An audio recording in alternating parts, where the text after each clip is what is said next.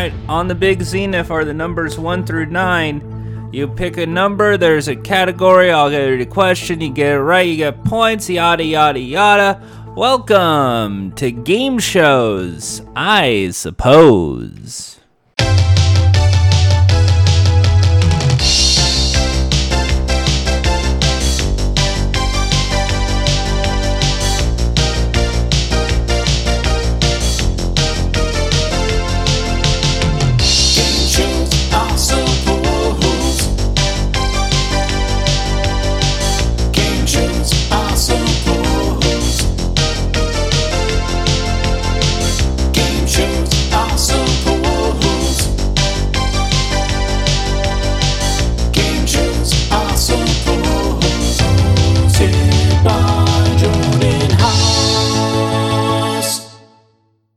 Everybody, and welcome to the Niche Podcast about the one thing that I know something about game shows. I suppose.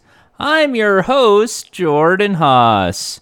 And yes, this is such a spooky episode because we are talking about remote control.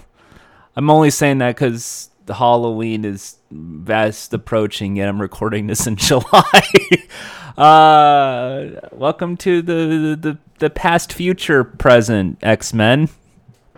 Anyway, today's episode we're talking about remote control, MTV's greatest game show.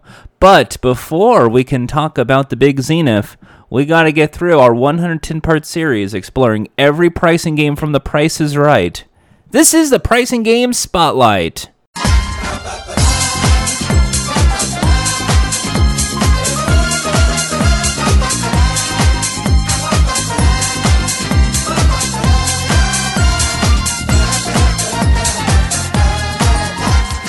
Do the Math. Premiere date September 23rd, 2013. Aired out order October 18th, 2013. It's tape number 6421K. Do the Math is a pricing game where the contestant is shown two prizes and a dollar figure representing the difference in the price of the two prizes. It is displayed on a little monitor and placed between both prizes. Without knowing the price of either prize, the contestant must then decide whether the dollar figure should be added or subtracted from the price of the prize on the left to equal the prize on the right. If correct, the contestant wins both prizes and the cash amount equal to the cash figure displayed on screen. So, in other words, you win a treadmill, you win the jukebox, and $750 or $754 and it's basically an AB game as well. Yes, an AB game. The game boils down to whether or not you think the first prize is more or less expensive than the first. If you think it's more expensive, choose minus. If it's less expensive, choose plus. The game first premieres September 23rd, 2013, aired out of order. Uh, the premiere of the show's 42nd season that means Big Money Week and was won. The game was created by Roger Dobkowitz. Hi, Roger. You have a weird cult. You're also weird now. And was intended to debut September 23rd, 2008, for 4432K. Immediately after Gas Money, Dobkowitz wanted to make up for the fact that Season 36 had no new games by debuting a new pricing game every day of Season 37 premiere week. But due to budget issues with CBS, every game except Gas Money was scrapped. The episodes playing a check game was the substitution. On April 27, 2015, aired out of order, the first Couples Week episode, Doing the Math, was played for two cars. It became the fifth pricing game other than Safecracker, Squeeze Play, Make Your Move, Balance Game, and Cliffhangers to be played for a car that normally isn't played for one since the start of season 30. Uh, bup, bup, bup, bup, they're doing for all the cars. All right.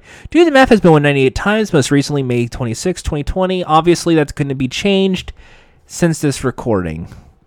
Uh, November 27, 2019, there was a college rival episode. Who cares? This game is similar to Magic Number and it's optional. Is it? It's an AB game. Unlike Magic Number, where you have to set it to a price that's higher the price of the price that's higher, lower, or whatever, it's similar to it's optional because it tells you the difference between the two prices and its actual retail prices. The only difference with it's optional is the actual prices of the two prices. It feels like I'm looking at like a forum debate here.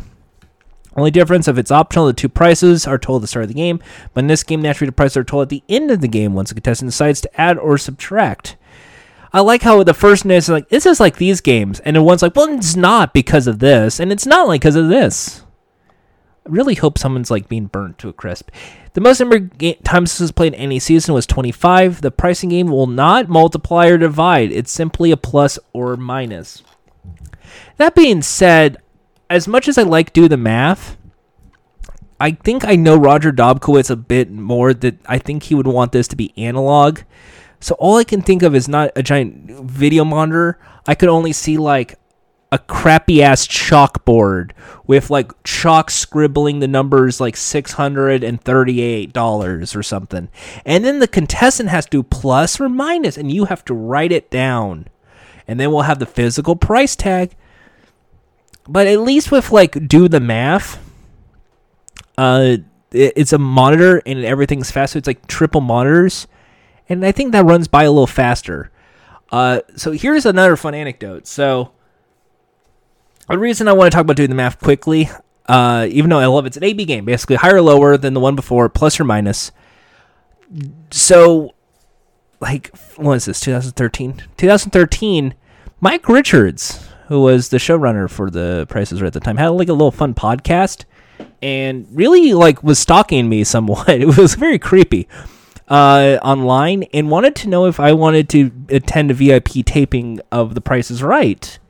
And I did. And this was, I think, the second recorded uh, game of Do the Math. It was a new pricing game. Now, I, I, I just got to point this out here. Price is Right is one of the best places to go to. I'm, I feel like I'm, I'm going to just ruin the episode at the end, but trust me on this. Do the math when I saw that pricing game for the very first time in the audience, having me, the guy who knows almost every pricing game in rotation. So it's like, oh, I know what side by side is, and I know what bonkers is. When I saw Do the Math, I had this look of confusion because I've never seen that pricing game before. But at the same time, when I saw it, I was like, I get it. This is very cool. I enjoy it. And there's something about when you are in the crowd and you're familiar with the prices right and a new pricing game is presented in front of you that I met with like that kind of Christmas awe that you rarely get these days. You know, that wow, this is new. What? Amazing. And for me, that was do the math. I think a lot of people in the game show fandom, especially ones who've went to the prices right, sometimes can easily memorize the show's rotation on that first episode, that first time they've ever been to the game. I can't, by the way. But I do vividly remember doing the math because it's such a new game. And I was sitting there going, I've never seen that game before. And I watched The Price is Right. What is this? And it was awe. And that's what I, I, I have with Do the Math. It's an AB game. It's a quick game. Fun to play. Guaranteed thumbs up. I love AB games and The Price is Right quick to play, quick to understand. But there's also like a connection to this because this is the first time I went to The Price is Right on Mike Richards is like, hey, go, let's go to see his show. And it was a new pricing game. And the the last thing he said before like I left the studio to go to the Grove to get Sprinkles cupcakes was basically like, "What'd you think of doing the math, right?" And I gave it the thumbs up because I love the game and I still love the game when it's played thumbs up and it's still in the rotation to this day and that's why I enjoy do the math. Next time on the pricing game spotlight, the new classic Vend-O-Price. Kenny wasn't like the other kids. TV mattered. Nothing else did. Girl said yes, but he said Now he's got his own game show.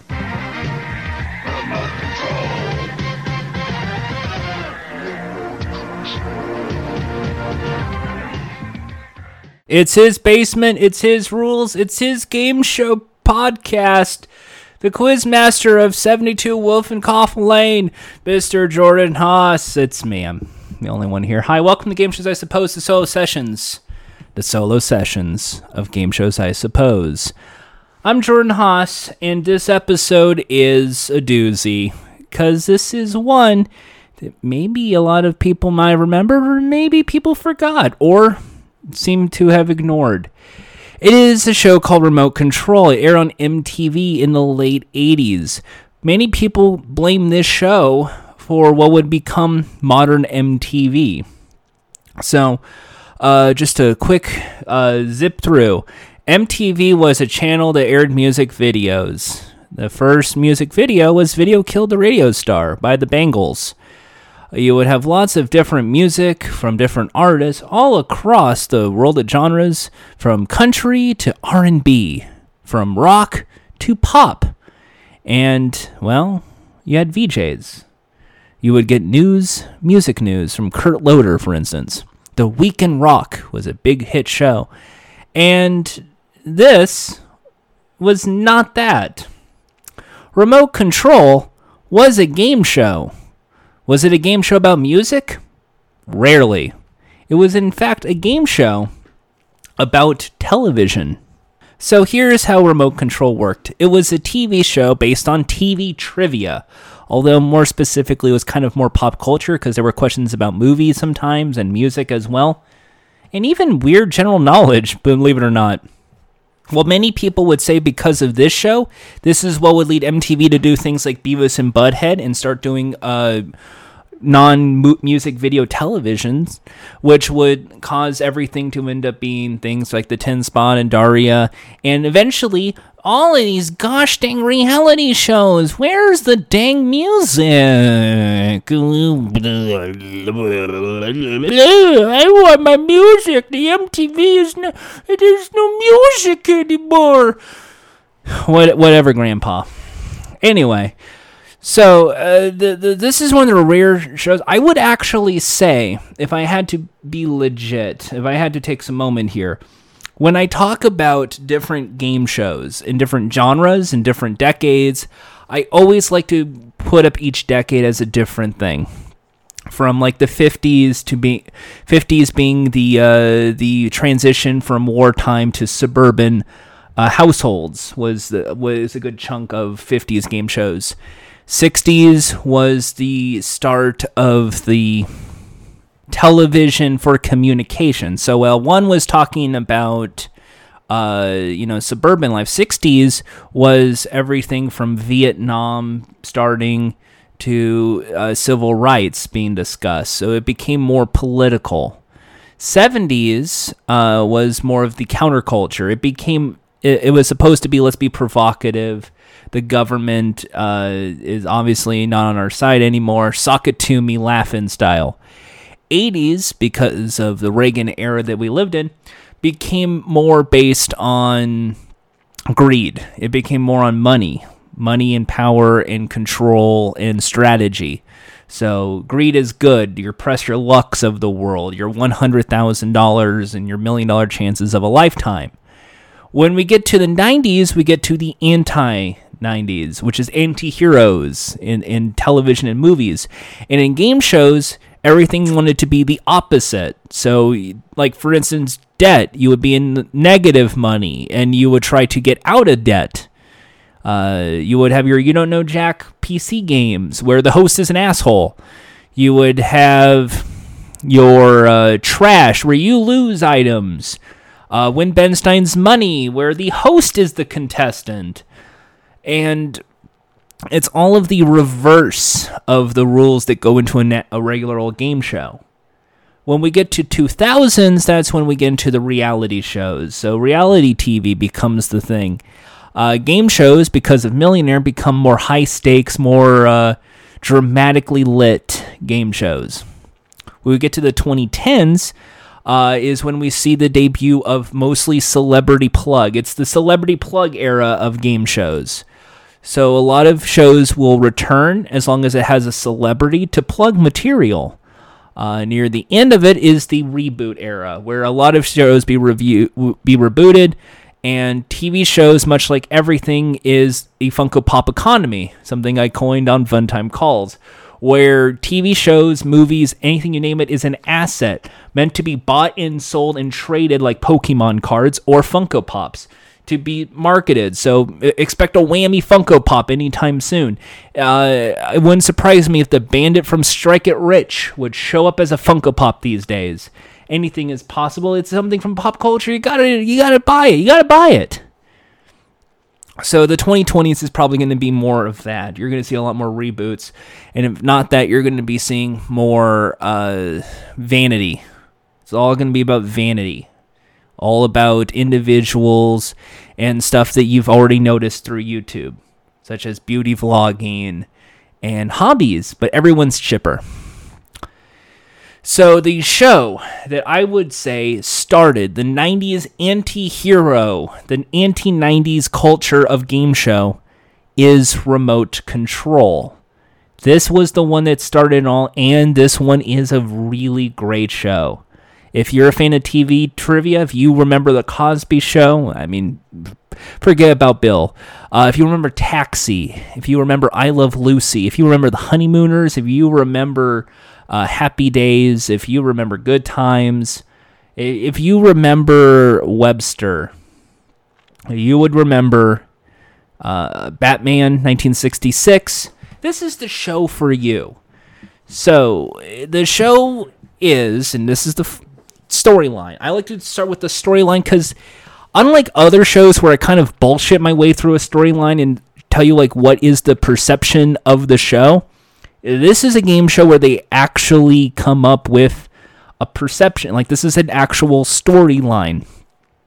So you got that introduction, that theme song, that Kenny wasn't like the other kids. Ba-da-ba-ba-ba. Remote control TV mattered. Nothing else did. Ba-da-ba-ba-ba. Remote control. Girls said yes, but he said no. Ba-da-ba-ba-ba. Remote control. Now he's got his own game show. Do do do do. Remote control. You get your premise for who Ken Ober is the the inward storyline is that Ken Ober is basically a nerd who is obsessed with television, so much so that nothing else in the world matters but TV. So much so that he's pretty much practically a nerd. He's a nerdy guy who lives with his mom in 72 Whoopincoff Lane. And he lives in his parents' basement, like every nerd. You know, the nerds live in their basement. Virgin. um, So he's a nerdy kid who's obsessed with TV. And if you want to go even into more deeper lore, game shows. Uh, emblazoned all over the basement set is game show memorabilia. Everything from autographs of game show hosts to a Bob Eubanks Pez dispenser is on file. Yes, the newlywed game guy.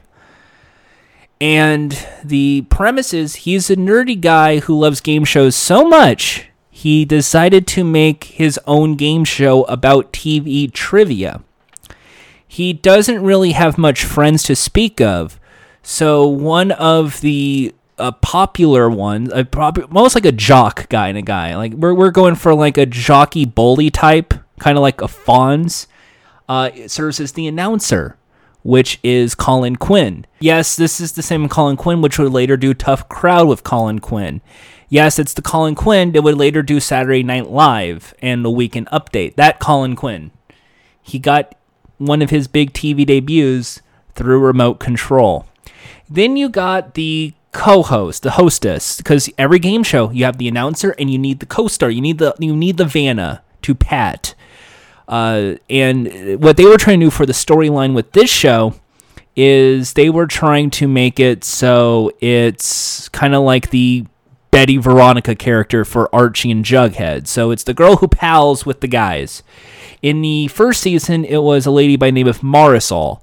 Uh, later, seasons two and three, it was Kari, which I think a lot more people would say she was the definitive uh, remote control host. Uh, in syndicated runs, you would have Alicia and Susan. And, and they were basically serving to be kind of the uh, prop wrangler, um, like ringleader of different mini games in the show. Uh, if if Colin needed a, a partner to sing in one of the games, she'll be the one to show up with. Uh, if they wanted to do like uh, what can they win in the grand prize round, she would show up to read off the, the prompter with Colin. So the Vivitar camera and then the Yamaha piano. Uh, that's back and forth, and then you would have a musician uh, by the name of Steve Treccase. Uh, Steve was a piano guy. He would just be playing piano throughout the thing, but it was more like an organ. So every single time uh, a category gets played, and it's a TV theme, like Taxi, the theme from Taxi would be playing, or Happy Days, the Happy Days theme would be playing. Almost like a Major League Baseball game. That burp, burp, burp. If there was something original uh, that needs to be played because it's a unique segment, you'll be hearing that like a. And sometimes, if there was a wrong answer, you would hear him go like "Brr, brr," or boo doo doo doo doo doo if there was a correct answer. Like so, he was providing like a live orchestra to the show, despite just being a keyboard uh, player. Uh, and I guess the storyline there is Steve is the nerdy best friend of Ken, and he has a band with Colin, so they kind of that's how they all get along with each other, and that's why you can see the nerd and the jock, I guess, or the bully with the jock, uh, hang out with each other in the show. Because Colin's not like the give me your lunch money punk kind of person. He's the busting your balls kind of guy, which is kind of his demeanor even in stand up. So it was kind of fun. Uh, and uh, because that's the premise, and they play different jokes. Uh, for instance, the time out when they have to take a commercial break, the mom is calling, uh, like, Ken, your fish sticks are ready. Oh, I gotta get some fish sticks. We'll take a commercial break. We'll be right back. Or, or something involving television, like a poor reception. So, if you've uh, never seen the show, as, as the format of In Studio is, there's three contestants. All of them are college age because this is MTV. We're going for a young demographic. Uh, it could be men, it could be women. It doesn't matter. They were going for young. You're studying at this university, and they are really going for like the energetic crowd but it's a unique kind of contestant. They're not going for press your luck, Peter, big bucks, no whammies. And they're not going for like Wheel of Fortune. I'm a well, I'm studying, and they're definitely not Jeopardy because it's called. They're kind of going for raunchy, uh, almost like the the. I would hate to say it, it's like the one guy in your group. You know, like when you have your pal of friends and it's like the regular, and then there's the weirdo. The weirdo who it's like, you remember Tommy, right? Tommy! Uh, they would cast the Tommy to be the contestant. It's always three Tommies in the group uh, being the contestants. And so the game works. They're all sitting down in a giant uh, reclining chair, much like you would be if you're watching television. Very brightly lit, almost looking really weird. They all have remote controls, and they also have signaling devices as well. One thing I was always wondering was did, is there only one remote control and they pass it around to determine who has quote unquote control of the board? Or do they all get their own individual remote control to make it faster and easier depending on the segment?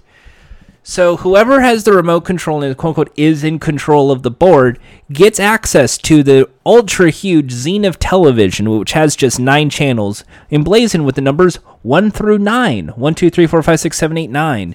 They get to pick a uh, channel, and whatever that channel is, is the category for the game. It is decided at random before the show. If it's a category based on a TV show, uh, you would mostly be getting three category, three questions. The first questions were five points. Then you can decide to stay on that channel or change the channel to a different channel. Uh, of the remaining eight or seven or whatever, uh, if you're not feeling that channel, if you stay on the channel or you go back to that channel at a later time, uh, it becomes a ten point question, and then later fifteen if because there's three questions per channel.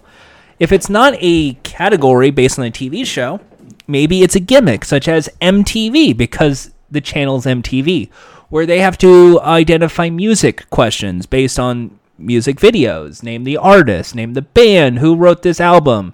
And, you know, people do not know who Tom Petty is, and he gets pissed. There might be a gimmick square, such as Hollywood Square, where they parody Hollywood Squares and try uh, there to do a gimmick version of Hollywood Square, agree or disagree to win some points. Uh, they have something called Survey Set, a parody Family Feud game, where if you get the top answer, you get the points. Uh, they would have uh, special prizes where you pick one of three refrigerators. Uh, two have a gimmick that's like oh a gag prize, but one has a plate of music like CDs and cassettes that you can win no matter what happens in the game. And then you have some gimmick questions, such as, for instance, there is uh, Sing Along with Colin is one of the most iconic categories on the board, where Colin Quinn would have to sing a song, almost like a karaoke of a famous thing, and you just have to finish the lyrics. So, uh, for instance, here, let me just try my best to do my impersonation. Colin Quinn singing a hit song. Uh, I'll first read like what would like you're doing sing along with Colin for 10 points because we're going for 10 t- this is the second question. Uh, finish this line from this 1986 Bangles hit all the old paintings on the tombs, they do the sand dance, don't you know? If they move too quick, oh way oh, they're falling down like a domino. All the bazaar man by the Nile, they got the money on a bet. Gold crocodiles, oh way oh, they snap their teeth on your cigarette. Foreign types with a hookah pipe say way oh, way oh, way oh, way oh and then you have to finish the phrase. Ring and ding. Walk like an Egyptian. That's right for ten points. That's the show. You had uh, remote control Playhouse, where they would recreate scenes from TV shows. Name the TV show, for instance. Uh, there's the movie network where it's all movie questions. The sports network with sports questions. Brady Physics where they try and put physics into Brady Bunch. Private Dicks about cop shows. Uh, weather forecast, which was, I believe, actually about like weather uh, effects. Uh, then you had jokes like bu- public television, uh, sex, and more. And it, it- it's all like weird categories and all very fun. But sometimes there's hazards. For instance, Rager Bob, which would offer like a really piss poor PSA, but because you pick that category, you will lose points. You would have a category such as uh, the home shopping channel where you get to buy a really shit product for your points, so you lose points in the process. So there's always a danger to the game. In first season, there was a category in round two, but we'll get to that in just a bit. There's cate- there's different actors, and, th- and this is where it's fun because it's a who's who of different celebrities. Uh, for instance, Denis Leary uh, was in there playing as Colin Quinn's brother in the show. And this was one of the first ever television appearances of one Adam Sandler. That's right, folks. Adam Sandler, the star of Saturday Night Live, the star of such classic movies like Jack and Jill. Uh, I now pronounce you Chuck and Larry. Grown Ups 2. Little Nicky. Happy Gilmore. Billy Madison. And an actually good movie, Uncut Gems, uh, played uh, various characters such as the Stud Boy, who was this very nerdy guy who would be like talking about how he got along with some cer- certain character from a TV show, uh, and like basically an over exaggeration of like a parody of like you know uh, that that kind of uh, male uh, seducer character, uh, plate spinning guy. He goes, "Because I do it because I'm the stud boy." Uh, then there's also a character he does called the um, the trivia delinquent, where he basically talks about an incident he got into with somebody, and you have to figure out who it is. And he's kind of like, "Yeah, so I got in a fight with someone, and like." You know, I should have really known they could pack a punch because, like, they were a detective. Every single time I punched them, they kept asking me if they have one more question. So, like, you know, I, I you couldn't answer questions if he keeps punching you. Who was I getting in a fight with? When time runs out on round one, either because they ran out of all the questions or time ran out, uh, you will be getting into the first of many silly things, it being a snack break.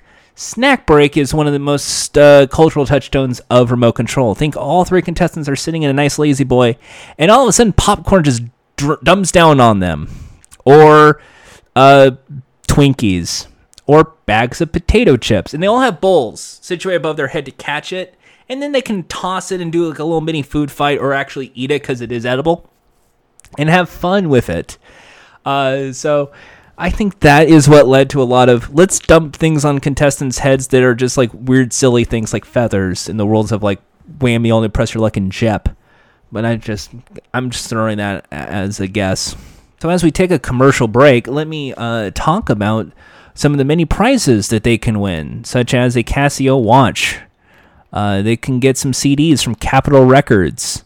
Uh, they would get uh, telephones from MCE, uh, a song recorder from Panasonic, a Nintendo Entertainment System, uh, a Zenith camcorder, a Casio Rock System, maybe from our friends at Gibson, a Gibson guitar. How how about uh, this really cool uh, camping package from Academy Broadway Group? How about a Code-A-Phone telephone? Or a cis in uh, neon telephone that looks really cool at night? Uh, how about headphones that you can listen to music on? A Franklin Language Master. A Lasonic portable stereo system. A sailboat from Snark. A Suzuki Omnichord. A Vivitar camera. A video treasure. A Claim Entertainment System. Apple 2C computer. Uh, more uh, Nordica boots. An Orban surfboard. Uh, a Konica camera. Jesus, there's a lot of cameras and keyboards. Uh, an Eclipse car. A trip to Aruba. Uh, Caesar's Tahoe. A Chevy S10 pickup truck. A Geo Metro. The 1990 Ford Mustang LX. Uh, I think I'm just kind of going into like all sorts of different. I feel like I'm repeating myself. Language masters, remote controls, spelling aces, and more. So after that fun snack break, we're back with remote control. Everyone had a little snack. We're doing good. People are talking about the board game that's now out, which is really good board game. Uh, weird though, is it's all in the question booklet. We go into round two, where now the values are doubled, like in Double Jeopardy. Uh, 10 points, 20 points, 30 points. But be careful, because there's more danger in the round. Bow, bow, bow. Because you see, whoever has the lowest score at the end of this round will be off the air and will be off the show, eliminated. In season one, it was an actual channel where if you actually put it, oops, you're off the air, and the game would continue that proved to be not that much fun. So they decided to make it uh, its own separate uh, occurrence, much like Snack Break. Uh, so we continue with more categories. So you'll get things like Beat the Bishop, uh, a category where a guy dressed up like a bishop will do some sort of athletic activity, and you have to complete a math problem. If you can do that, you get points. You would have Dead or Canadian. You will have Dead or Alive. You will have categories like uh, reruns, which are all about essentially questions that weren't answered the first time around correctly. Maybe you'll visit the Laughing Guy channel, in which Ken's cousin Flip showed up in nerdy attire and tried to laugh the theme songs of TV shows. So you know, uh, you'll you'll be hearing like. Uh, Uh,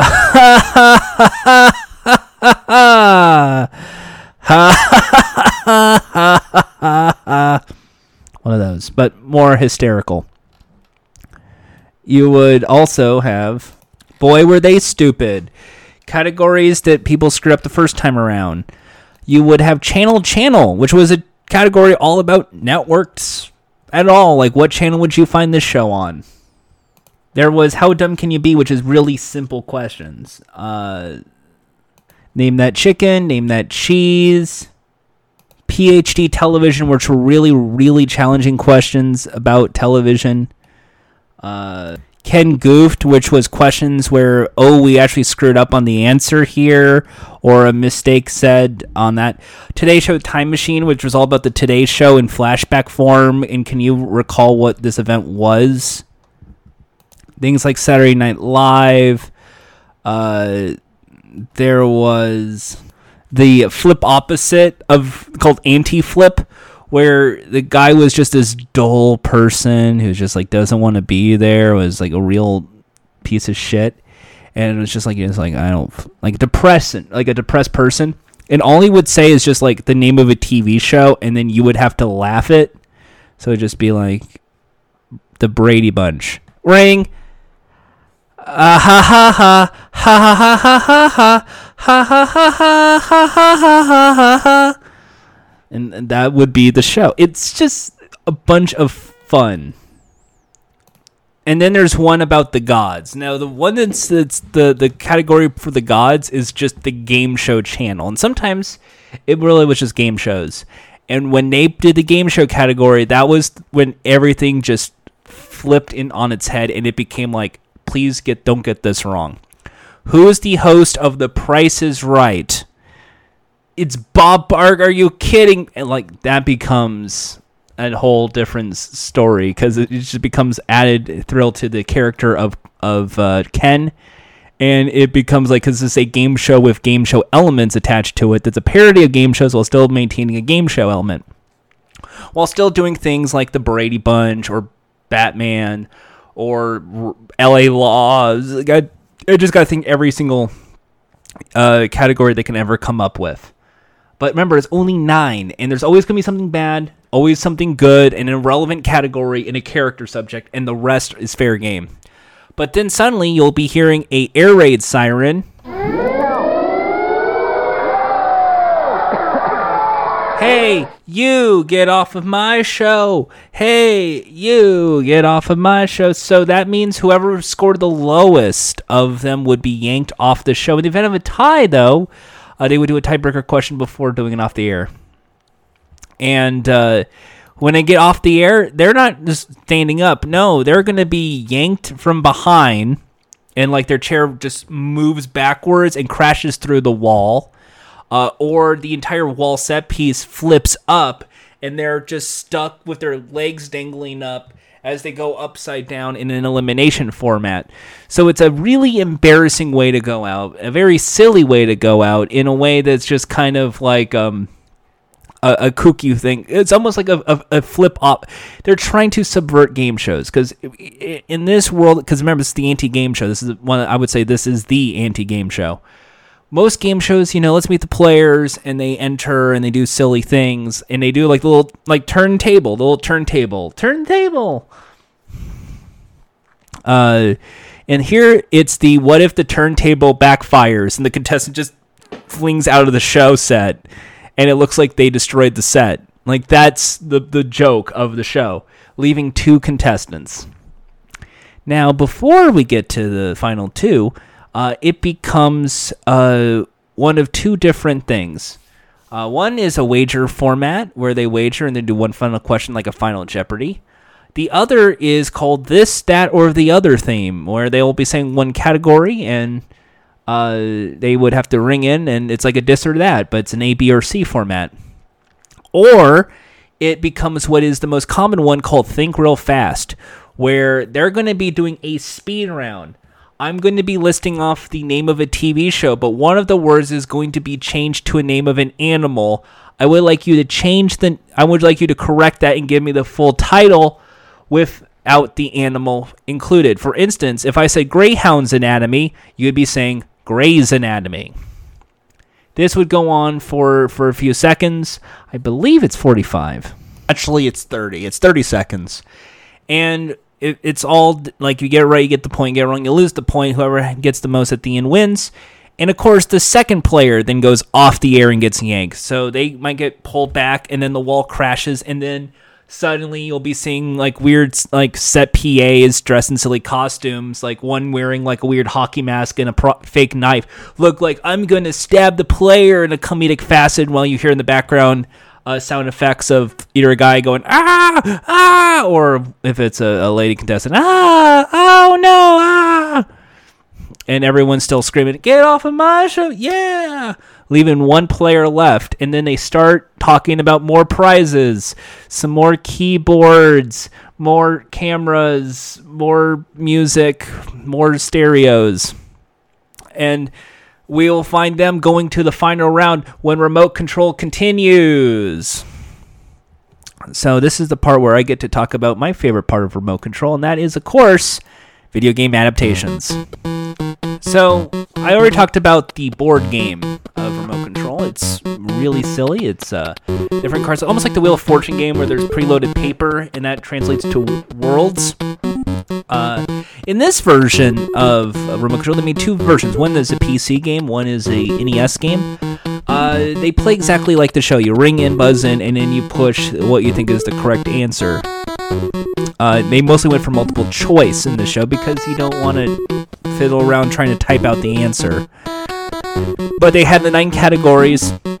They had different silly uh, events going, uh, and they, of course you would lose points. Now, uh, in the these versions, what they decided to do was, if you get it right, uh, they're off the air. Is basically let's just explode the set and and blow up people, and then they go away, leaving the two and then one for I think real fast game. Uh, and that version plays a lot faster than the one played on the TV show. But the difference between the PC editions and the Nintendo Entertainment System is that when it's done, they decide, uh, actually, uh, we're not going to do a bonus round.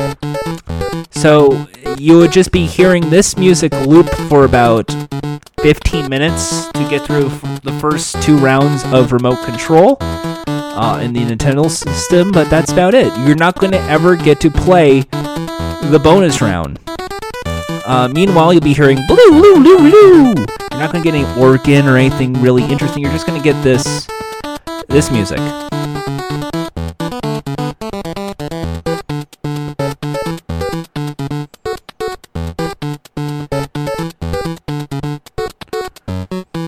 That- This. Just this. So I will uh, admit that I, uh, for for the video game, I've never really played a physical copy of Remote Control, uh, ever.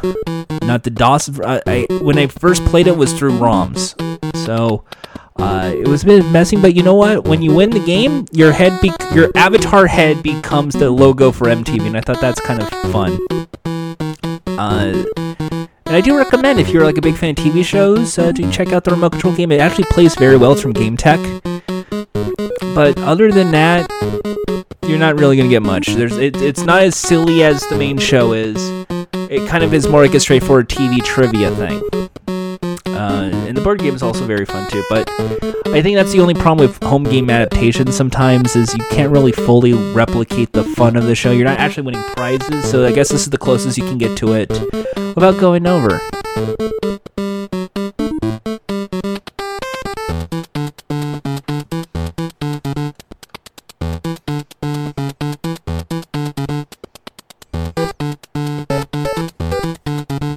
Part gets really annoying.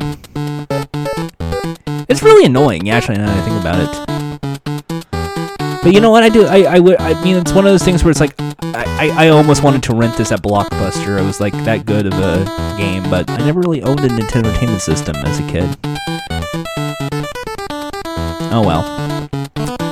Why am I still talking as if like I couldn't just edit this to stop it? There was two video game adaptations that were very fun. A board game adaptation. Anyway, I guess we should start returning to the show here. So we go to the bonus round. Now there's various formats of the game. Uh, one is the uh, Craftmatic Adjustable, which I will say is the definitive uh, game of remote control. But there's another one in syndicated run called the Wheel of Jeopardy. Now there's two versions of the Wheel of Jeopardy. And I want to start with that one first because these Wheel of Jeopardy are like Wheel of Fortune, Jeopardy, like two game shows. Uh, so the contestant is strapped to like a chair, like like a like trapped to like a metal wheel, and as they spin around, they have to answer questions. And for everyone that they get right, uh, they get uh, a win, and for when they get wrong, it's a lose. And when all the questions are up, wherever their head lands on, if it's win, they win the grand prize. If it's lose, uh, they don't get the grand prize. Uh, that that's Wheel of Jeopardy. In another version of Wheel of Jeopardy, they basically have to figure out. Uh, it's like the Craftmatic adjustable, but with tinier televisions, and they have to try and figure out what they're looking at while a wheel is spinning around. Yeah, that kind of sucks. That's not really like a fun bonus round. The Craftmatic adjustable, however, it's kind of finicky. To me, it feels like that was kind of the original intention. Was before they pitched this to be on MTV, they pitched it to be if this is a TV show, if we put 10 TV shows in front of you, can you name them all in a time limit? And that was the game. But instead of going with the TV shows, they went with music videos because this is MTV. So all you got to do is name the artist and it will light up. Now, some TVs are straightforward, others are tilted on their side. One is upside down and it looks like a big abomination of televisions. Why? Because it's very cool that way. It looks like a giant, uh, weird, like alien monstrosity junkyard thing. Uh, and uh, they play it up with like you have to get through all nine. We'll give you a little sneak peek, and it really is just like one like tenth of a second. And then they start the timer and then you start hearing like number one madonna. Number two uh oh uh eric clapton. Number three the rolling stones. Four ozzy osbourne. F- five metallica. Six uh ooh uh seven past seven is uh and that's how the game would run. Uh you have 30 seconds to name all of them. If you can name all nine you win all the prizes. For each uh per uh artist you identify you get one of those prizes announced at the uh at the commercial break. So the car so you get like the camera the keyboard the music the stereo the phone the remote control things like that.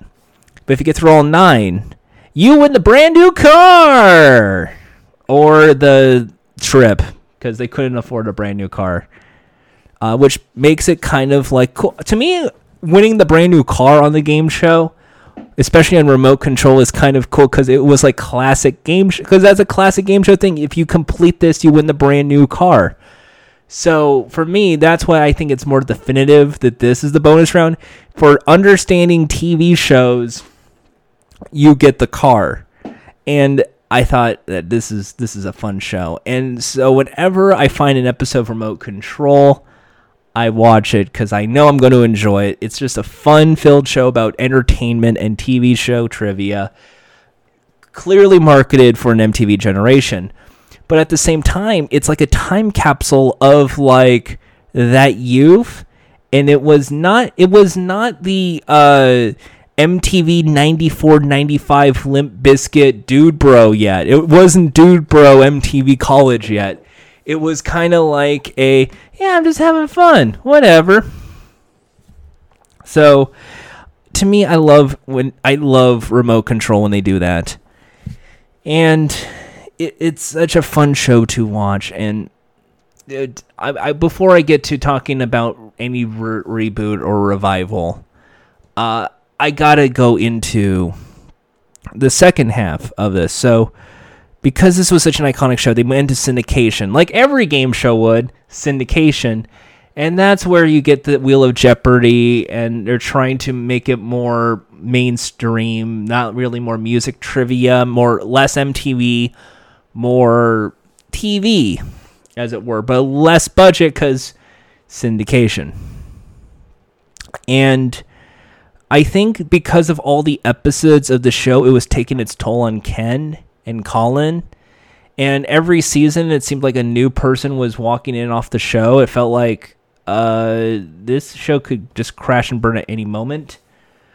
So, one of those uh, shows that end up crashing and burning is summer is the spring break seasons. MTV Spring Break. Look at the hot girls in the bikinis.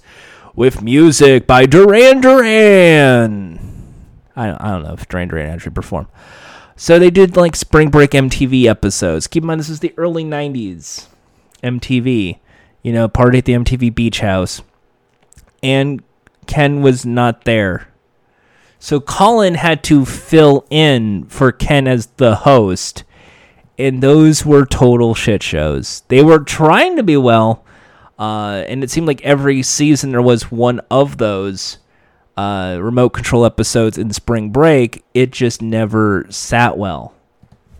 Um, that the last e- known episode of MTV Spring Break really was Colin Quinn hosting it because Ken just wasn't wanting to do it anymore and got so burnt out.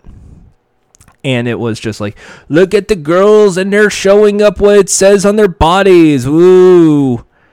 I, I don't, maybe that's something that was with him. It's a personal issue of why he, he no longer wanted to do remote control. So Ken Ober uh, was a big face of the show. Now he got his start as Star Search winner. He was a comedian in the Comedians League of Star Search in the '80s, and he eventually got the gig at MTV and becoming the face of things. So he was doing like the Video Music Awards as a presenter and came MTV, Rock and Jock B-Ball Jams. Uh, he he, and when he left, he kind of just.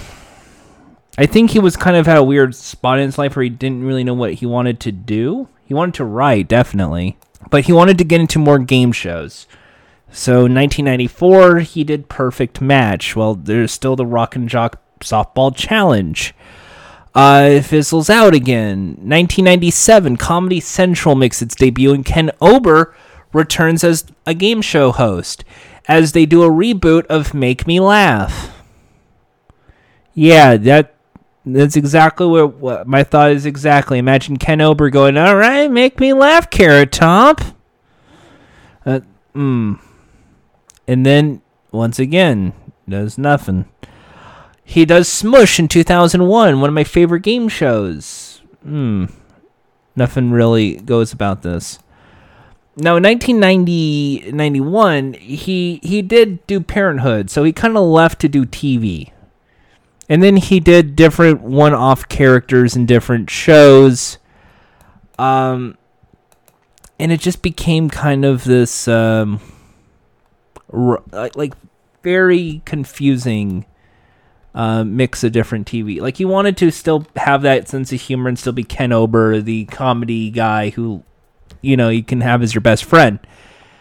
And I mean, it's just it just kind of I. It's it's rough to say, but 2002. I will say we'll go to 2002 uh, he gets kind of a return. Smush ends, but Colin Quinn, because he he left the show, he did Saturday Night Live, same as Sandler. Their careers take off, and Comedy Central was looking for a sister show for the Daily Show. If Daily Show is fake news, this should be a fake hardball kind of show.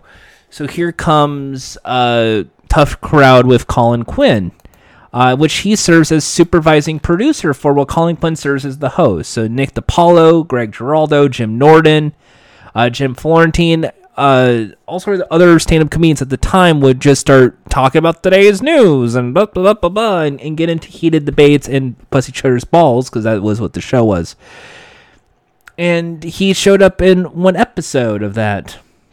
With that came a spin-off show, the Greg Giraldo show. It didn't really uh, kick off more. Then 2006, he had his biggest. I would say he actually had two successes. Uh, because 2006 was his last like big hurrah in TV. He got to do two big shows, and they're all and they're both flipped. One is a network show, The New Adventures of Old Christine. That show, if you don't remember New Adventures of Old Christine, he served as consulting producer. Uh, it was a sitcom with Julia Louis Dreyfus where uh, she plays a divorced mom, and the idea is trying to keep the family together while still trying to get that next journey in her life. Well, in addition to that sitcom hilarity, uh, he's also partially responsible for Mind of Men on Comedy Central. You know, Mind of Mencia, the 2000 the 2000s sketch comedy show from 2006 2007 that served as the replacement to Chappelle's show while making a whole lot of slurs into comedy jokes. That show. So, yeah, you could see how well that went. 2007, that show got canceled. Uh, and then things kind of happened, and he unfortunately passed away November 2009 at the age of 52, a very young age. Ober was feeling a little under the weather and was talking about headaches and chest pain and flu-like symptoms. Uh, an autopsy reports that Ken Ober died of natural causes, chiefly isometric heart disease and atherosclerotic coronary artery disease. Uh, a lot of people still think that maybe he died of H1N1 at the time, uh, which was a very dangerous epidemic because that always pops up. It's always one serious issue, like a swine flu, uh, like coronavirus. And the day he passed away, uh, a lot of people on MTV mourned. A lot of people kind of saw it as a real uh, shock to the system because Ken, who has always kind of been in that Viacom MTV Networks umbrella, rather it was MTV or Comedy Central or or uh, I guess CBS because CBS Viacom, uh, they they were kind of shocked by that because this was like one of the rare like oh someone who was one of the pioneers of MTV passed away. He was the star of remote control. To many people, Ken Ober was to college age older teenagers as Mark Summers was to Double Dare kids. So his passing sent shockwaves to everybody. And to me, he is one of the greatest game show hosts. I, I will say he was one of the best like post '90s game show hosts. Uh, because to me, he had this he had a laid back attitude. A lot of game show hosts, you know, it's your tension, tension, or or sit back, and he wanted to be a, a jokester.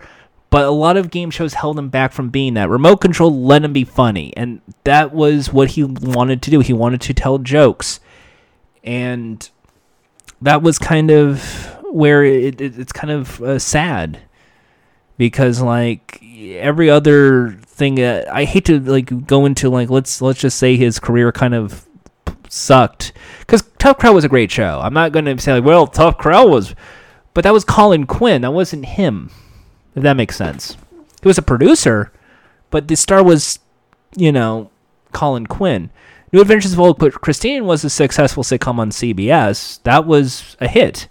Mind of Mencia. Boy, people love saying uh, weird slurs and trying to emulate people uh, with uh, mental deficiencies. That's that's a good way of looking at it. Uh, and I think that's where Ken Ober's passing is kind of to me, like remote control was the big hit. Smush, I love Smush. He's a great host in Smush. This is the party show. He's there. Make me laugh. It's t- such a boring game show. Even I don't want to talk about it. It's comedians telling jokes. If the contestant laughs, they get money. It really is like a five minute game shows, I suppose, episode. Uh, if I if I had guessed, it would just be us just making fun of stand up comedians for like an hour it, that would be what the show would be because it's it really is a zero content game show. Uh, and it to me, it's like I think he's like he was like an ideal host for different kind of shows. Like I could have seen him writing for a You Don't Know Jack. I could have seen him. I could have seen him doing what many uh, Bob Saget hosted game shows were. Like I could have seen him do Nashville Squares or doing one versus one hundred instead of Bob Saget, and I will never get to see that because he passed away at a young age, and it's. I, I, still think that that's one of the most heartbreaking uh, passings in in game shows is the loss of Ken Ober. So when he passed away, MTV2 decided to air a couple episodes of Remote Control in his memory, and it was only two episodes, which was kind of just like really that many. Uh, and I still see that as a bit of a slap in the face. I know they were mortified, but I would have wanted like more remote control. MTV Classic didn't even air old remote controls. I don't know why. They have the tape copies. They just have to digitize them and they're good. But it it seems like they didn't really want to uh, try for that. Anyway, uh, before we get to the uh, finale part, uh, Puerto Rico had their own version of remote control called Control Remoto. Uh, and it was with a former member of Menudo as the host. Uh, it aired on WAPA TV in 1989, but it got canceled immediately after three months because MTV found out about this and was threatening a lawsuit because you didn't get the rights to uh, create a show called Remote Control and make Remote Control. To me, Remote Control has a lot of potential, though, for a reboot. Uh, why? Because when remote control first started in the late 80s, early 90s, cable television was just in the peak of its genesis. Yes, the joke was like, look at this weird niche cable channel like MTV. Well, there's a news channel, there's a sports channel, there's a movie channel. and we're now in 2020 where not only is television so niche that it's like fish is fisherman channels exist uh great outdoors channels exist oh uh, tw- like there's two game show channels now. There is uh there is a whole channel dedicated to just uh replaying uh really old episodes of cheaters and cops. It was called g4 uh the there there's like all of these different channels in TV that there's now thousands of them. And I know what you're thinking. Oh, we're just going to do TV, but let's branch out of that now. TV is no longer just TV. A serialized drama, serialized sitcom is no longer just tethered to that of the television channel. It's now a streaming media platform with things like Hulu, Netflix, Amazon Prime, Quibi, that uh, I think if you were to actually make a rebooted version of Remote Control, you got to make it more uh, media f- savvy instead of just TV shows and TV trivia. I think it needs to be really, really internet based. Like it's websites, uh, it's streaming services but I still think you need to call it remote control, and I still think you need to have it be channels. But instead of it being like uh, channel one is about taxi or channel two is about this, it has to be modern television, rebooted television, streaming service television, and more. So now your categories are going to be like Fuller House. It's going to be Stranger Things. It's going to be NCIS.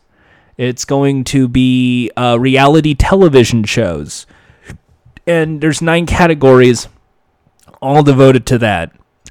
And yes, you modernized the format, so then you can do like a parody confessional cam uh, for the content, like for the host and the and the co-host. You can uh, you can do little mini bits where the like this the like the people who show up there are like pseudo e celebrities doing a reality show with cameras following them around. You can do celebrity gossip TMZ parodies. You can uh, expand uh, into Family Feud. Uh, you can try your best to do re- like like you can make it a parody of rebooted game shows as even as as far as that.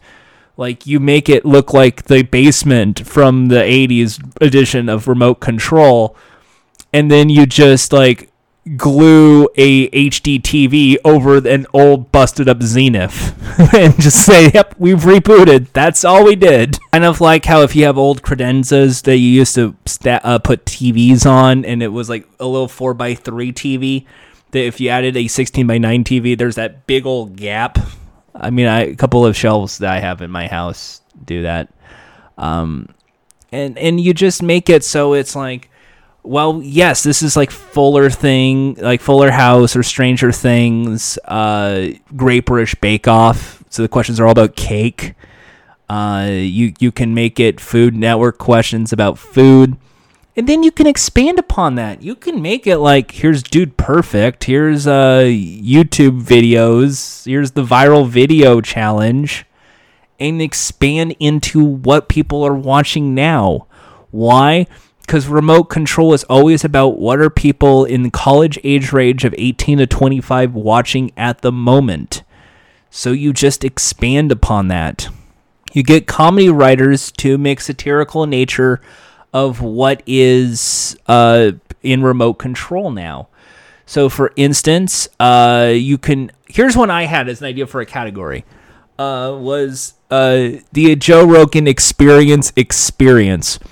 You have the basically the gimmick is uh, a professional newsreader reads off a transcript from the Joe Rogan experience from Joe's perspective, and the contestants have to ring in and identify what celebrity is Joe Rogan talking to in this transcript. So you're just having like a weird guy going like, "Well, I can't. Well, so let me. So you know it's weird. You know you were an Ant Man, and like that was that was weird, and like well, that that should be." What remote control is. It needs to be more silly, kind of uh, out of the box thinking. In addition to that, I don't as much as we would love to do more music television and have the wall of TVs be all music videos, I there's only going to be what? There's only what 40 to 50 musicians currently active on the Billboard Hot 100. So you, you Luke Bryan one, uh, BTS two, Katy Perry three, uh, uh, that is uh ooh uh is that ooh I don't know six six, is uh six is Justin Bieber seven is uh seven is the Jonas Brothers eight is eight, eight is Lady Gaga nine is that's that's what you'll be doing. Instead of doing that I think you should expand upon that and just make it just people. Like you will have quick two second uh, rotating videos. So just two seconds of like uh, BTS saying hi on TikTok or Instagram Live or Vine or something that's very quick to rotate and like almost act like a GIF image. And it's just a, a meltdown of like who are all these celebrities that you can identify. So one's Dwayne Johnson, two is oh, and, th- and you go from there. That's how I would probably make it. And you and I don't know if you want to do Craftmatic adjustable or you want to just completely expand upon our modern internet and make it like a purple mattress. And you have to go with like all of the classic podcast stereotypes like four Hims and different box like subscription box sets and you make it like a satire of how remote control was TV this new reboot version is still a TV, but everything has become more internet based and it sucks in a way that is just like how on TV remote control is satirizing game shows and being comedy, but still going like, yeah, there's a lot of sucky things going on. This is funny. You have to go into that route. You have to make it feel like you have to play into a, a character. Uh, so then whoever is the new host of Remote Control. I'm not going to say me in this, even though I think maybe that'd be interesting. Uh, you you would have to go with uh, like you would have to have someone who's a nerd. You have to have a nerdy kind of comedian kind of guy. I'm gonna go with Griffin Newman. I'll just say Griffin Newman right now.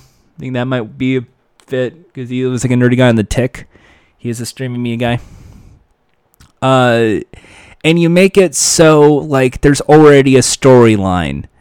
Like uh, griffin newman uh, was is uh, the cousin oliver basically of the ober estate or something. Uh, so like the mom's gone no one else is in the home but the sister uh, who is the aunt on the show uh, moved in to the estate because of something and now griffin's in charge of the show everyone's moved away or everyone's grown up. So Colin, if he's going to show up, is going to be like in a cameo appearance. Adam Sandler is is like has is like a father now, and he has a new kid, and it's like he shows up. And you continue the tradition of you have characters showing up to present the like the questions, and you you you you can reboot things like Sing Along with Colin. You can reboot classics like Home Shopping but you have to now modernize the categories in a way that it's like to today's streaming media services and what people are watching today. Parks and Rec and The Office should be considered retro television. Uh, it- complete with also you can go from 90s and 80s and 70s because now that television has expanded for so long, you can do the Connors or you can do Roseanne. You can do Last Man Standing or Home Improvement.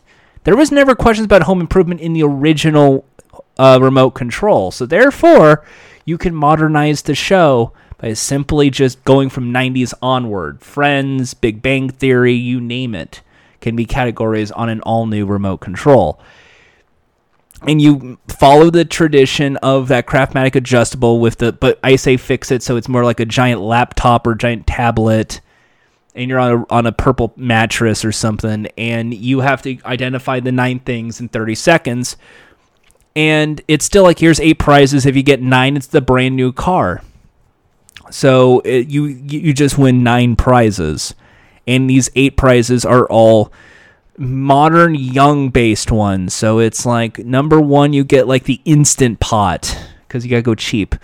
Uh, then like number two is like a smart television, and then number three it's uh it's uh we'll go with uh, s- uh iPad. We'll go with an Apple iPad. Four, uh we'll go with uh outdoor speakers so you can listen to music.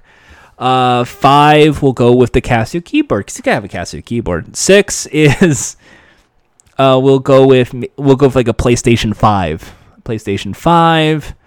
Uh, then we'll go with uh, a a, a new uh, like a TV, like a little camera package, like a like a like a Canon uh, 5D camera.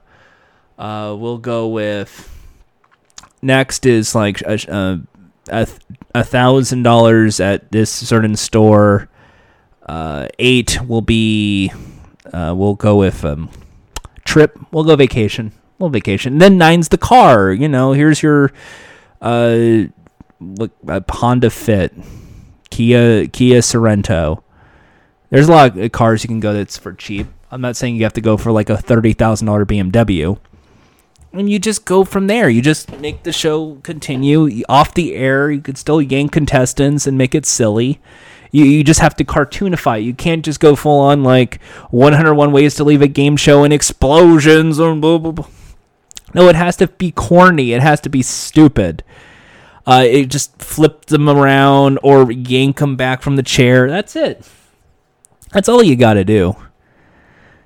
So to me that's what I would want in a remote control reboot. You got to make it more of what modern TV is like, which is streaming media and websites, YouTube videos and Twitch streamers, while at the same time not forgetting its roots and keeping classic segments and classic television alive as well. And most importantly, keeping the format of pick a channel 5, 10, 15, 10, 20, 30 and strange things happening on different channels. That's all. Remote control is comedy. Remote control was the counterculture to game shows that paved the way to what MTV would later become with shows like The Real World Road Rules and The Challenge. To me, Remote Control stands the test of time as one of those shows that should be a generation pointer to the history of game shows, much like how Press Your Luck would be, Password, and much more. This concludes this exciting episode of Game Shows, I suppose, with Remote Control. Thank you so much for tuning in. Until next time, big smooch. Mwah!